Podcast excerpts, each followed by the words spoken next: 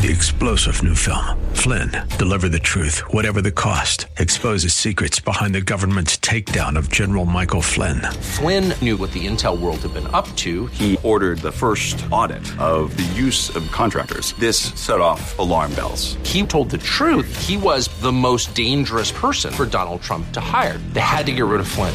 Flynn, deliver the truth, whatever the cost. Available now. Watch it today. Go to salemnow.com. Salemnow.com. Welcome to this 820 AM The Word broadcast special, Heart of the City.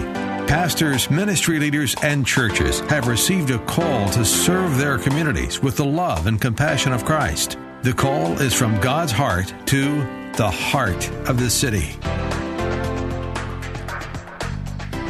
This is Heart of the City. I'm Chuck Olmstead, the Director of Local Ministry Development for 820 AM The Word.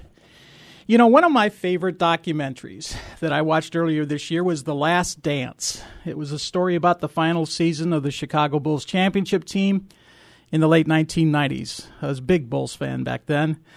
And there were so many themes within the documentary. Uh, a significant theme, though, was the energy and passion and win at all costs of the alpha male Michael Jordan.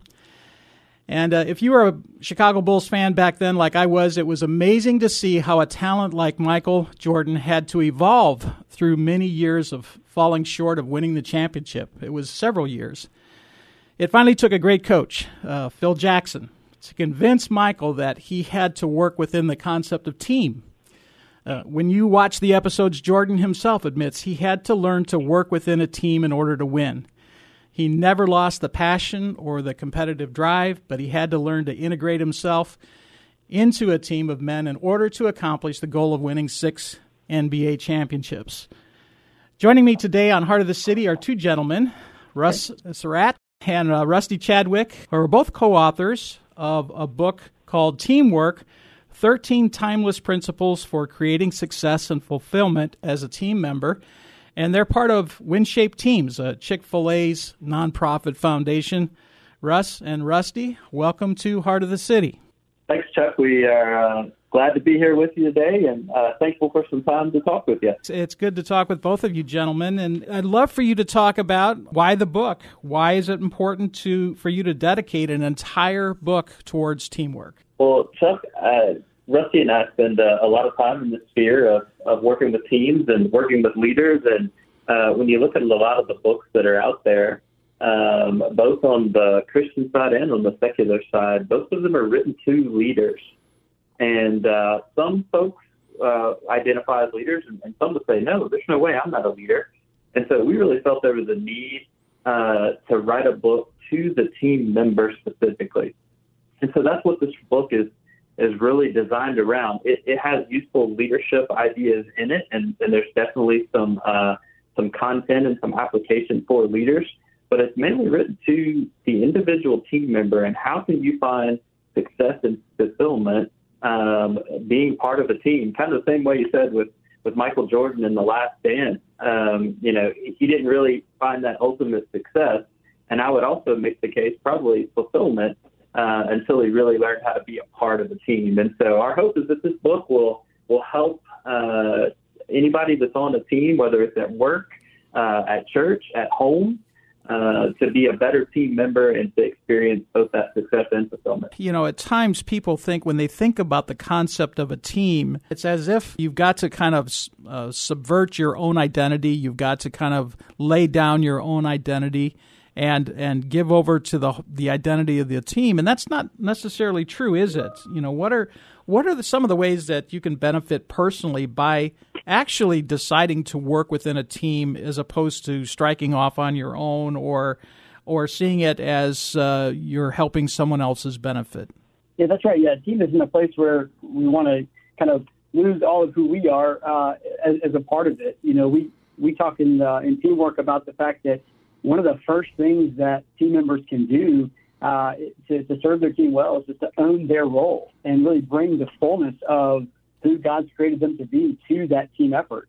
And uh, the the opportunity there is to really compound the efforts of each individual member so that the team's outcome is not just uh, one plus one plus one equals three, but uh, it's one plus one plus one equals five or six, and that there's a sense in which we bring the fullness of ourselves to that individual uh, space on the team, uh, we can really kind of accomplish something greater than any of us could by ourselves.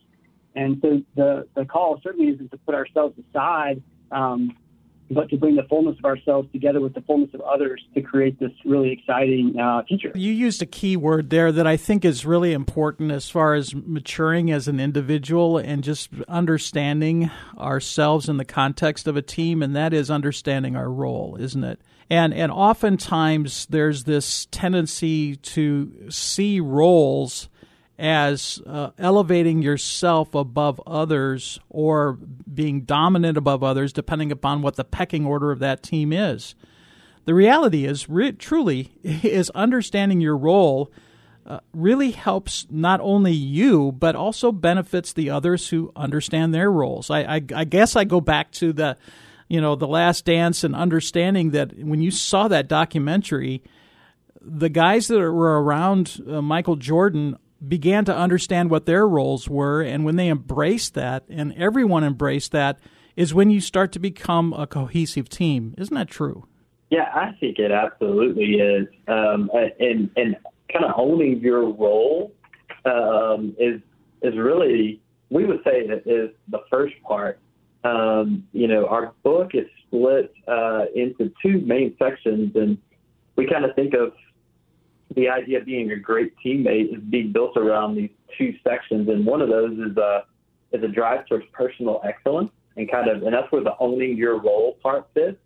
And then the second half of that is sacrificial service, and that's really kind of how does your role and how do you serve uh, the people on your team? Like, how does that all fit together? And so, you know, I think about yeah, the Last Dance. I was a huge Bulls fan growing up, and um, I think you could see the change in, in Jordan through the years where he always had the drive for personal excellence. But I think it's maybe that sacrificial service side that he had to really learn. Like, how do I take what I'm really great at and, and that personal excellence and owning my role and just being the best that I can be?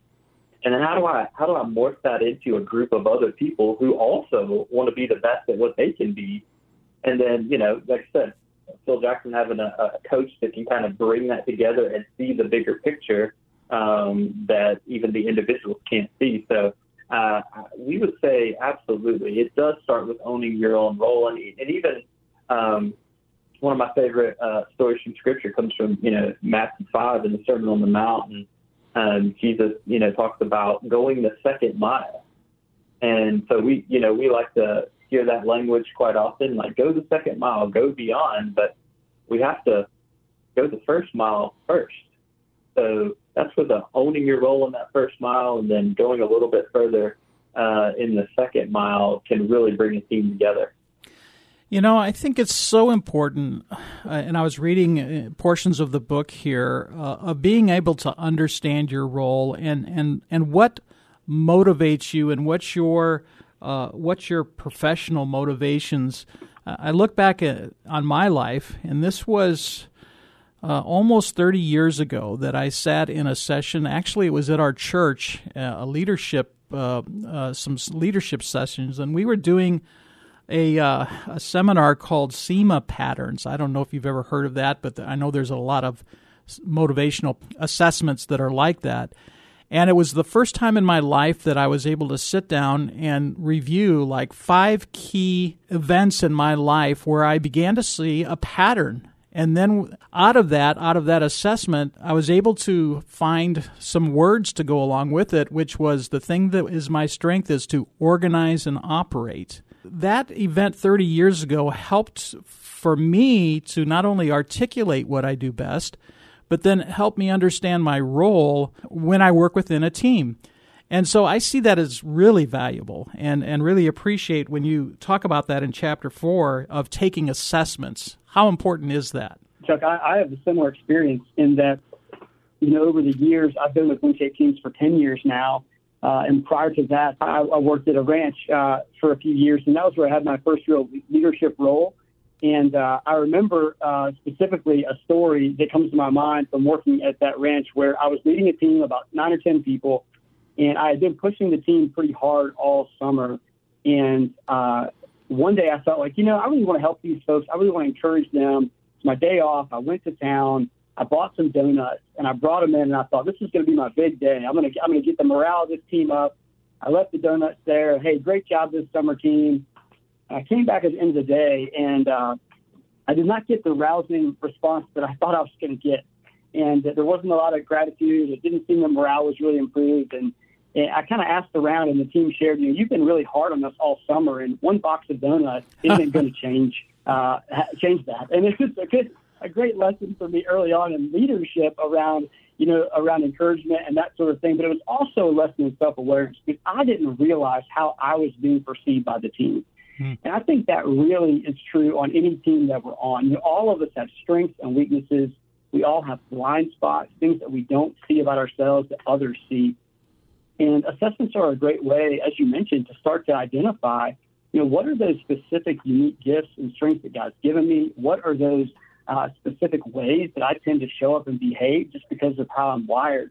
And that really does start to provide some some language, a common language we can use among the team to to identify those places where I can put my efforts. They're going to help the most. And uh, sometimes interest doesn't always equal aptitude. And so we have to just you know, really be able to listen to one another and uh, and find ways to determine what it is about ourselves that can bring the most value to the team. And I I, I, I totally agree with you on that. Yeah. Well, and it's actually kind of fun uh, when you're when you're doing those kinds of assessments. If if it's a work environment, when you're with your either management team or or other team members, or even an entire staff of, of 15 to 20 people, and you begin to do those assessments and share them with each other, uh, you can have some really laughable moments. You're like, "Yep, that's you to a T," and other people are you know discovering things that they might not have realized about themselves. But even the process of doing an assessment can really help build a team can it? Yeah Chuck, I think yeah, was the biggest thing that is great for assessment is just the fact that it creates a common language yes. uh, for you and your team. And, and there are all kinds of different assessments out there. And We've used uh, a lot of different ones, DISC, Myers-Briggs, Strength Finder, PREP. There's all kinds of different ones that are out there. Um, and I think, you know, a couple of things. One is using a variety of assessments uh, can kind of give you different uh, viewpoints uh, on yourself and on your team.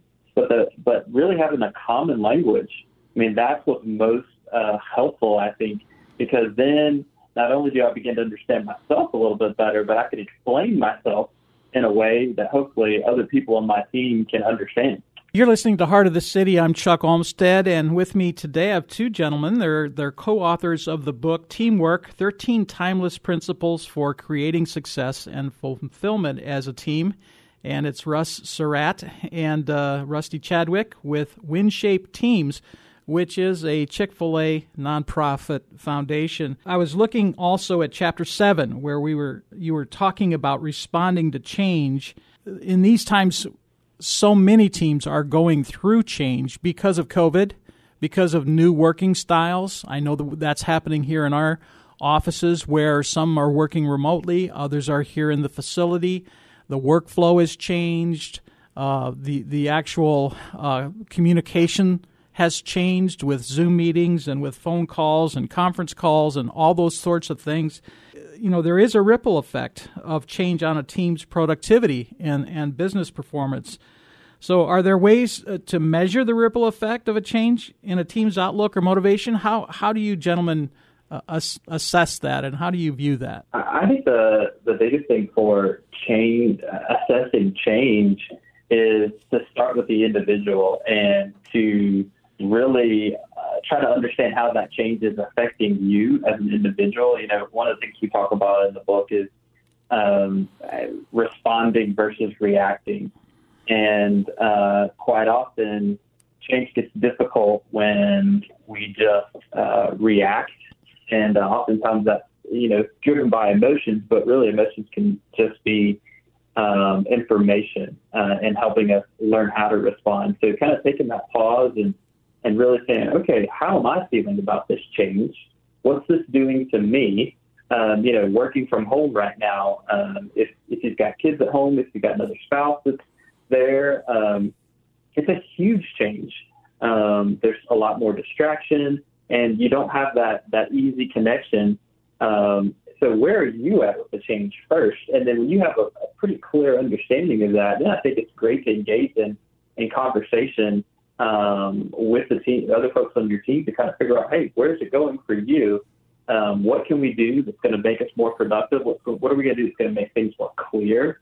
Um, I think the work from home piece uh, has been most difficult in for me, um, and everything has to be scheduled. You know, it used to be when I was in the office, I could just uh, walk down the hall or pass somebody uh, on the way to lunch and be able to, you know, grab them for a quick minute, have a conversation. Whereas now, it feels like every single conversation has to be scheduled on the calendar so that we can connect. And uh, that was that was hard for me at first. Uh, I think I've gotten a little bit better now because I've given myself a little bit of grace on that. But then I've also talked with some of my team members to find out, hey, you know, let's let's make some scheduled times that we know we can lean into each other um, every day, and then uh, not feel like maybe everything in our day has to be scheduled. So maybe that's just you know one example. Um, but yeah, change is is inevitable, and uh, I actually think about change as a sign of a healthy team. I mean, think about anything kind of in the natural world. It's either you know living or dying. Uh, there's no kind of plateau. Um, and so, really, the fact that you're experiencing change means that you're alive and you have opportunity to grow. So, um, that's maybe a little bit different perspective than most people have on change, but uh, I try to just look at it as a, as a way uh, to remind ourselves that we actually have the chance to grow. Well, we've been talking a lot about the business environment, but I'd like to kind of transition a little bit and talk about it as it relates to the church and with leaders within the church and teams within the church because you know we have some uh, you know natural things that we have to do as far as goals and etc. with a business, a radio station, or a, a car dealership, or whomever. You know, we've we've got the requirements of a team. But when it comes to church, what are the things that you're seeing happening within churches, and how does the principles in your book help teammates in a in a church environment? Chuck, my dad's a pastor and has been my whole life, and so he's actually retiring this year after 37 years. So uh, I've, I've been in that environment for a long time. And, you know, churches are an interesting space for this because oftentimes, you know, pastors and church leadership teams don't get a lot of training in uh, leadership or team development along the way. And um, so, so it can be a challenge sometimes to incorporate that into uh, in, into that working world. Um, but I think that I mean the reality of it is that all of these principles in the book that we're talking about are, are sourced in Scripture. And I think, you know, passages like Philippians chapter 2, um, do nothing from selfish ambition or vain conceit, but in humility count others more significant than ourselves.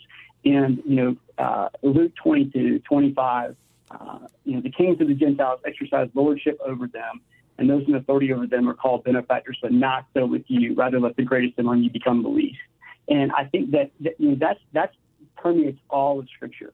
And so I think just like in a business environment, in a team at work, we're still called to accomplish a purpose and see our people fulfilled. And, and you know, Russ and I really believe that a, a successful team is one where purposes are accomplished and people are fulfilled. And so whether that's, you know, a business objective or a key performance indicator in, in, in a more business setting, or that's the purpose that a church has in, in discipling uh, uh, uh, uh individuals or, you know, just evangelism or small groups or whatever the purposes are that that church is, is accomplishing, you know, when those are being accomplished and people are being fulfilled, then that's a successful team. And so applying, you know, this, this concept of personal excellence and sacrificial service in the church environment really uh, is, is, is the same principles are at work.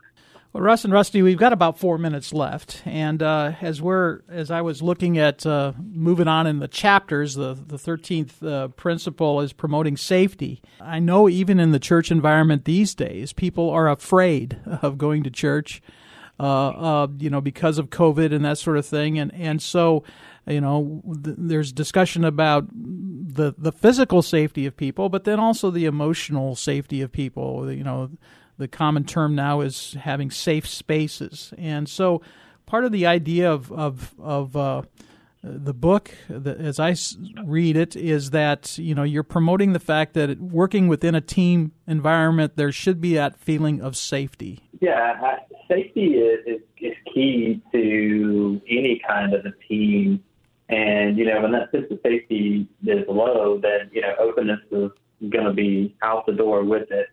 And uh, so, I mean, I think specifically in a in a church context, when you have people that that don't feel safe, I mean the opportunity for transparency, the opportunity for deeper relationships um, is just going to be a lot more difficult. Um, we are not naturally wired to be vulnerable when we don't feel safe. And, you know, so much of what makes uh, a strong church family is, is in small groups and, and Sunday school classes is when people can really be vulnerable with each other and, and can share uh, the struggles that they're having and share the celebrations that they have and how you know what God's teaching them and uh, where they're growing and and so I think safety is is of the essence. Um, you know, to be able to have that vulnerability, to be able to have those deep relationships, and you know, when we're not able to physically get together um, safely, uh, the way things are right now for a lot of folks, that definitely makes a challenge. And so I, I think the, the key there is we just have to be more intentional. Um, we got to check in on each other and we just got to give each other a little more grace than normal. Um, I'm sure some folks are probably feeling like, man, I'm ready to move on from this whole COVID 19 thing. Um, and I'm ready to just get back to normal. And others, you know, legitimately not feeling uh, safe, you know, to kind of get out. And so just giving each other grace and realizing that we all have different feelings about it but also understanding that we really want to engage. We want to be intentional about growing relationships. Well, we have about two minutes, and uh, if you could just one of you spend about a minute, you know, writing a book. There's probably a kind of a metamorphosis that takes place, a, a catharsis, uh, as you're doing the writing that you're learning as you're going. And so, what would you say you learned most as you were putting together this project? uh, you know, Chuck, man, lots, so many lessons. But I think you know, even what you're what you're referencing a, a moment ago with the church and COVID nineteen and just all that's going on in our world. I think one of the biggest lessons for me throughout this book is just it's hard. It's hard to serve others, and it's hard to put our own interests aside. And I think that you know whether it's uh, being open to a different perspective. Uh, this is a time where uh, there are strong opinions uh, at play, and being willing to listen and ask questions and understand someone else's perspective is hard. And uh, changing my behavior for the good of the team or sacrificing, taking on additional work myself so that someone else can kind of have the pause that they need. It's hard, and uh, but it's worth it. And I think the, the the book was definitely a process of me coming to grips with the fact that it's easy to say I want to be on a team, but actually putting in the work to, to, to serve and create a high performing team is, is much harder. And we just need a lot of help from the Lord in that process, that's for sure. We're wrapping up here, and I want to make sure that as we're talking about the book, we are able to tell our listeners how they can get the book. The, the name of the book is Teamwork 13 Timeless Principles for Creating Success and Fulfillment as a Team Member. And it was written by Russ Surratt and Rusty Chadwick from WinShape Teams. If you want to go to the website, it's teamworkbook.co, teamworkbook.co. And uh, you can also find it on Amazon, Barnes & Noble, and other places where books are sold. Gentlemen, I want to thank you for joining me today on Heart of the City. Thank you, Chuck. It's been our pleasure. Uh, God bless. Yeah, thank you, Chuck, so much.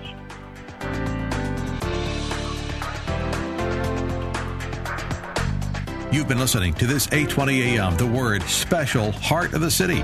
For more information on how your pastor or your ministry can be featured on 820 AM The Word, call Chuck Olmstead 206 269 6216 or go to thewordseattle.com.